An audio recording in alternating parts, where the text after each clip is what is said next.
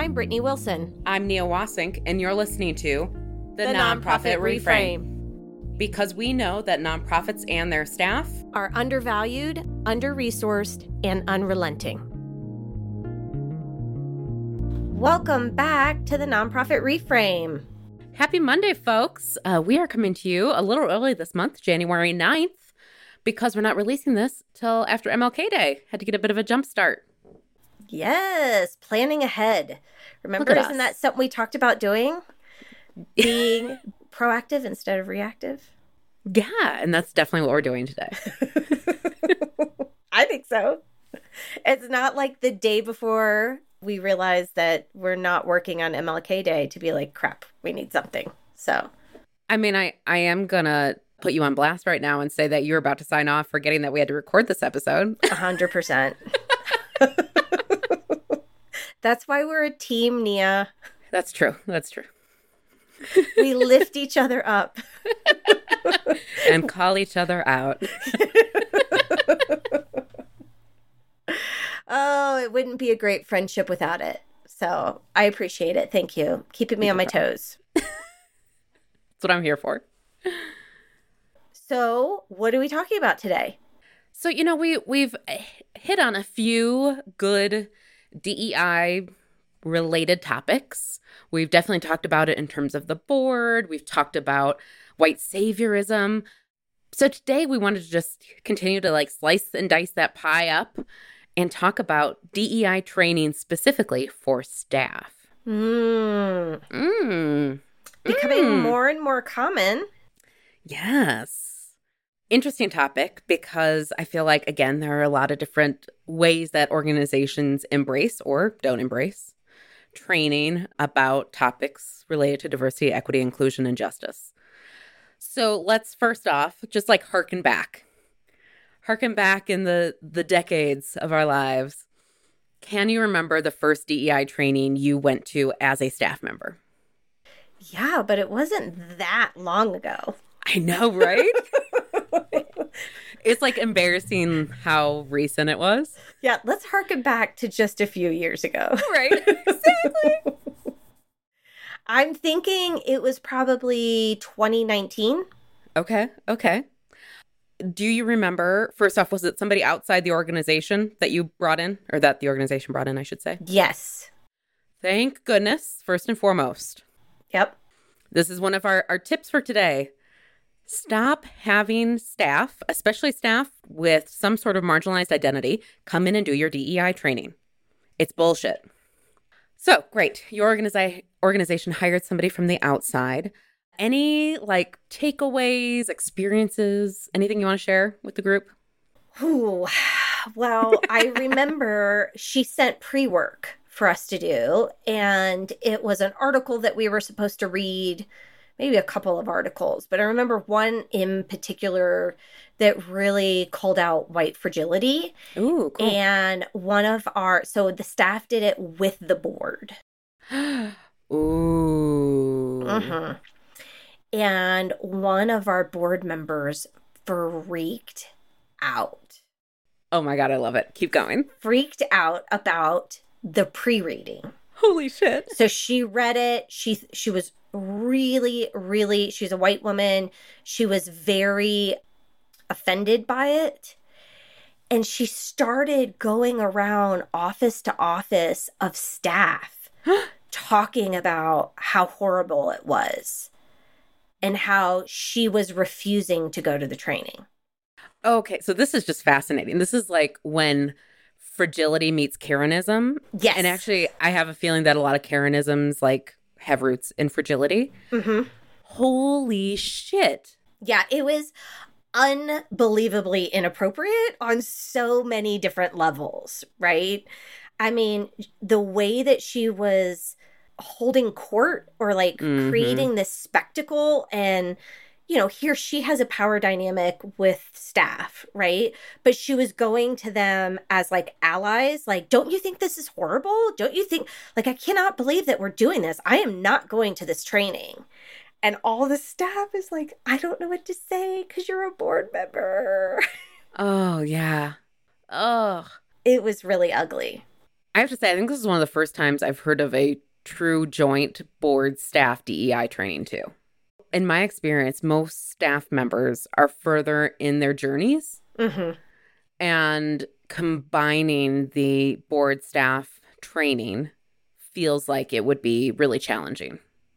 Well, yeah, I mean, we've talked about it about all sorts of different stuff where if you have that power dynamic playing out, then can people really be honest? Right. And can, is it really a safe space?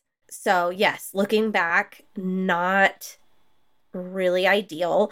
I would have to say, though, that it was one of the first organizations that I knew that had that type of training.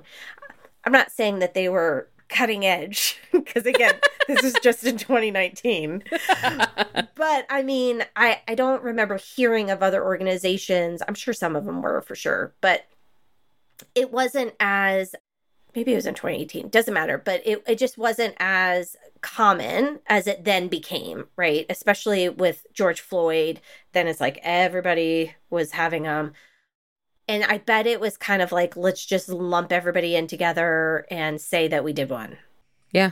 Yeah. A little checkboxing action. Mm-hmm. yeah I think it's helpful to note from our backgrounds, I have only ever worked in white led organizations. How about you? um let me think back through yes correct That's a really important context for these conversations because BIPOC led organizations usually have very different cultures, especially around this kind of stuff, right? Like we're talking about kind of dragging our organizations into these discussions, forcing board members to go to trainings, like having really uncomfortable conversations. Whereas my colleagues who have worked in BIPOC led organizations, it's just so much part of the culture that like yeah we're going to be talking about everything from an equity lens. We don't Right. we don't need to learn what that is. We're already doing it. Right. And wait i should actually give one more caveat. I'm going to give three different types of organizations. There are white founded white led white dominant culture organizations. There are like identity led founded like bipoc led queer led etc but then the third category are ones that were white founded that are now bipoc led mm-hmm and so they're kind of like yep in this transition period of recognizing that they need better diversity and they definitely need better diversity in leadership while they still have like the bad habits of white folks. Yeah, I would agree. That's a, a really distinct characteristic of those organizations. And we're I've been working with a lot of those. So I've been seeing that firsthand. yeah. I would also say so because I want to hear your experience as well. But in my experience for that one training, there was probably 25 people there, maybe, and two, maybe three people of color. Mm-hmm. And then the facilitator was a woman of color. And the board member did end up going after talking with the CEO Oh, nice.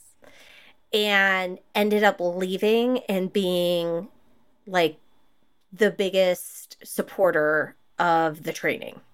Oh my gosh, that's amazing. Yeah, like a complete 180. Love that. like it was just so much fear right? And then once she came and she was like well fine i'm gonna go but i'm not gonna participate. I'm just going to listen. But then as the training unfolded she started to like you could see her start to relax a little bit. And then she started you know chiming in here and there. And then by the end of it she felt like it was really effective.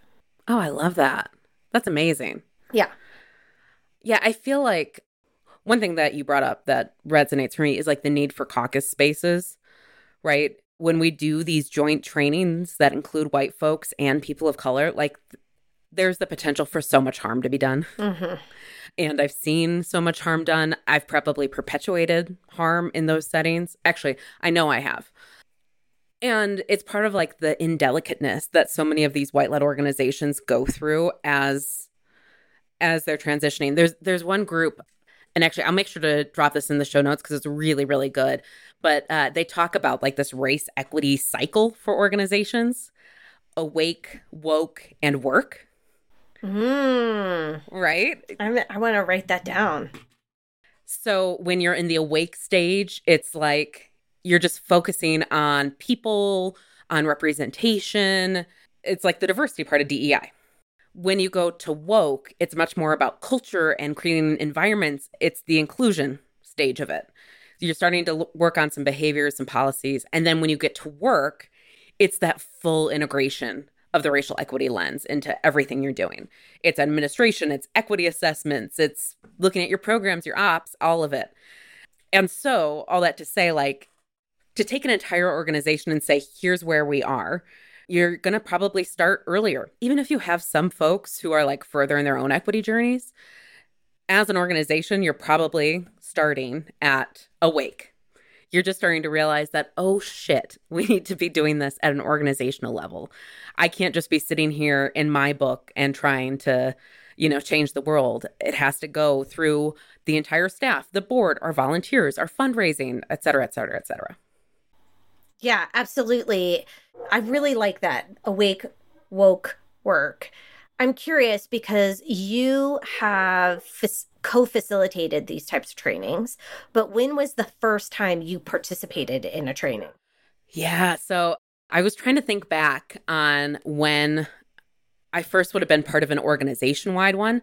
Like, I know there were definitely some here and there that I would like opt into, go to that session at a conference, etc. But like, truly, my full organization participating was probably around 2015, 2016. Mm-hmm. And it was still with the lens of like disproportionality in the child welfare space. So, meaning that we've got more black and brown kids represented in child welfare than the broader population. And my memories of that are first off, like a level of defensiveness, which, yeah, we, that's what we see in white dominant culture over and over and over again. That's the fragility. And this sense of like, trying to differentiate us. Well, Boulder County's numbers are different, right? Like that stuff is happening in Aurora, but not here. Like our numbers are actually pretty okay. And it was like both defensiveness, but also an opting out. Like we don't have to do this work as deeply because we're okay. We're good. Right. Which, of course, is not true. That's so interesting. But what I thought was really interesting then, I feel like DEI work has to be this combination of the personal stuff and the organizational stuff. Like the, the two have to go hand in hand. If, as an individual, I'm not willing to address my own privilege, my own implicit bias, I'm really not going to be able to do the larger organizational stuff and vice versa. Yep. So at that point, though, it was really only on organizational stuff. It was looking at agency level, it was looking at systems level stuff which was really hard because I had not effectively analyzed my own privilege and bias at that point, and even my power in those spaces. Yep. And so it was pretty superficial. It was diversity, right? Right. Well, it's interesting that you bring that up, the personal versus agency level, because what I remember from my experience of taking this training, which I think is a byproduct of what you're mentioning, is that we were then able to take the concepts that we learned and the insights that we gained and apply them to the work that we were doing. Mm. But it wasn't happening internally. Yeah. Just like interpersonally within the organization. Ooh, interesting. And we weren't actually applying them to the organization's what do I want to say, like HR practices or, you know, like how we want to run as an organization. What we were putting into the world, we were making sure was filtered, but not what was happening internally. That is literally my next bullet point. Well mm, done. Mm, yes. And I think this is what happens too often too when like training feels like the end result like, we're all going to get into this room. We're going to have some hard conversations. We're going to learn some stuff. And then we're done. We did it. Right. And so, like, when we end up with that level of both understanding, but also like commitment and engagement, then it can end right there. And all we have to think about is how are we perceived? What are we putting out publicly? We don't really have to address our wages and how inequitable those may be. We really don't have to think about how our board operates and creates an environment that is really, really not welcoming to people of other races, right? Like we don't have to do that next level of work because we've been trained. Right. Yeah. We all did the training. we did it. We, we did it. We've arrived, Brittny. And I mean, that's, I remember what we talked about in the summer of 2020 and after George Floyd, and when there really was this kind of upswell of organizations recognizing that they needed to do this training. But again, it was like, are you just checking this box, right? Like, what is the actual long term work that you're going to continue to do? And what are you embedding into the culture of the organization to promote further? Expansion and further understanding of these concepts. Yeah. I will say I get a little mixed isn't quite the right word. I get a little hesitant when I think about some of the most powerful trainings I have been to personally. The ones that have like stuck with me for months, the ones where I go back and I reread the materials, the ones where I cried because I suddenly had like some new understanding. And the thought of bringing those into the workplace feels weird. Mm-hmm feels like there might be some HR implications. And people who have better HR backgrounds than I do, please let me know if that's real. But then I also think like if we're not doing that, if we're not pushing our staff to really understand what racial justice means and how we live it out as an organization, then what are we doing? It's scary, isn't it? It's scary. This is deep personal stuff that we're talking about. Yeah.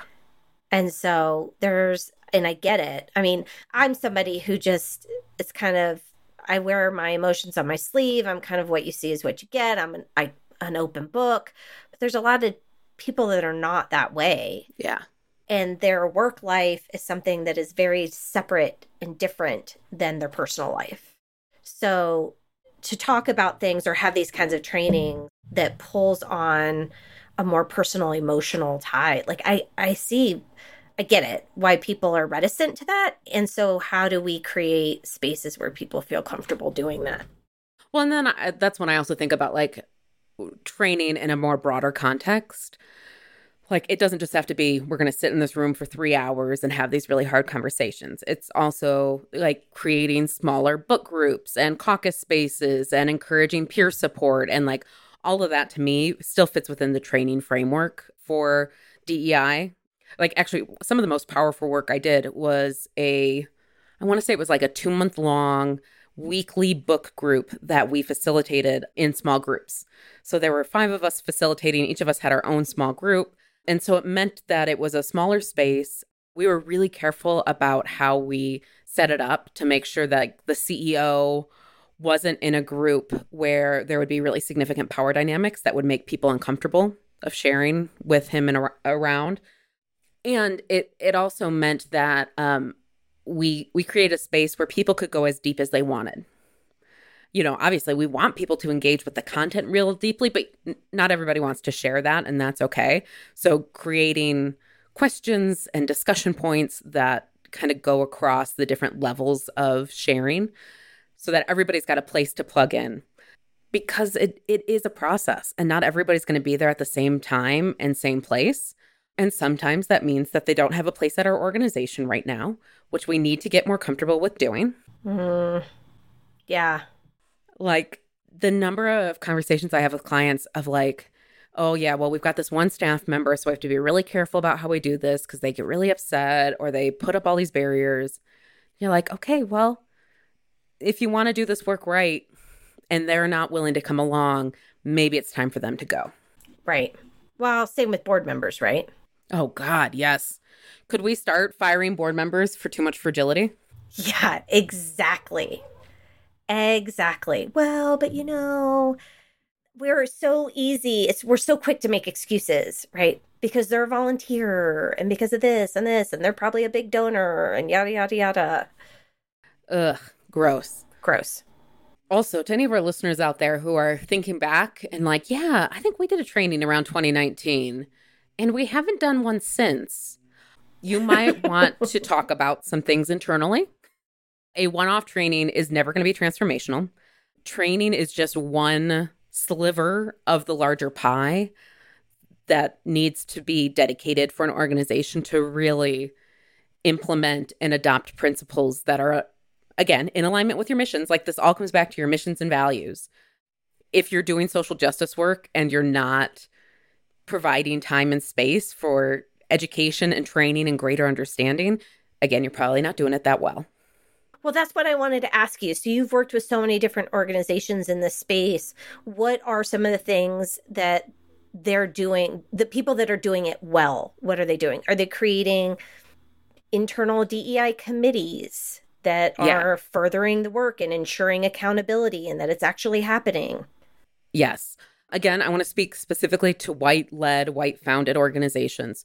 Those are the ones that are, yes, they're creating committees that are a holder for this work, but it's kind of like when we talk about like fundraising committees. They're not doing the fundraising for the organization, but they are this really important accountability piece and liaison with the board. So, similarly, to have the DEI committee to be able to do that is really great because then it also gives a place for staff members to go, like, hey, we are thinking about changing our events in this way. Can you all look at this from an equity lens and make sure we're not missing anything? How great is that? They're also creating ongoing learning opportunities, whether that's bringing in speakers, partnering with other organizations to come in and teach, having book groups, but they're creating an intentional space so that the organization and its staff can continue their learning and growing. They're also probably creating space and time on like a board retreat agenda, making sure that those topics are always embedded in what they're doing. It's part of their strategic plan, whether it's a specific pillar or it's an ongoing value that is brought through every single pillar of the plan. Yes. And they're ensuring that what they're saying publicly is actually matching what's happening internally. Mm, right there. That's it. Yeah, like dust off those DEI statements that you released in June of 2020. Are you doing that shit? If not, you can create plans. You can make sure that it's happening. You can create accountability for yourself and your organization and what's your staff's perception of it, right? Yeah. Like, I just feel like it's important to be polling or surveying your staff anonymously and finding out what their perception is and if they feel like that work is truly happening internally or not. Yeah. Well, and I think it's also important to think beyond just racial equity. I mean, obviously, that is like such an important piece because of the white supremacy that created so many nonprofits. But if you're not talking about ableism, if you're not talking about transphobia, if you're not talking about anti fat bias, like there's a lot of other pieces that you need to be thinking about as an organization that can impact the work you do. And because of those isms and our own implicit bias, it's easy to miss. Absolutely. So, knowing that the training is just one piece of it, right? Mm-hmm how often should organizations be doing that type of training? Oh, gosh. Well, I think it depends so much on the organization size. Like, if you're a larger organization, let's get a quarterly cadence going. Let's get something really regular that staff are expecting, have people be able to chime into what topics they really want to dive deeper into. I think for smaller organizations, it's easier to say we're going to have one big session a year, but then we're going to have stuff that builds on it. Maybe we're going to have a pre reading that we start three months in advance and we're going to be working on as a team together. I think the most important thing is not necessarily how frequently, but the intention with which it's done. Are you doing it to check a box? We're going to pay somebody to come in and teach our staff once a year. Or are you doing it because it truly impacts the way you do your work? Right. So, you have a lot of resources to share with people. Is that right? Are you going to put them in the show notes? Yes, we're going to drop in the show notes. I'm going to put in that it's actually called Awake to Woke to Work. It's from Equity in the Center. They've got so many awesome resources. So I'll definitely drop that. The other one that I want to make sure folks have is the most recent Race to Lead report. And that's all about nonprofit leaderships, diversity, and eh, they just do this massive survey and so you can see both just how white the sector continues to be, but also it highlights some of the needs of EDs and CEOs of color.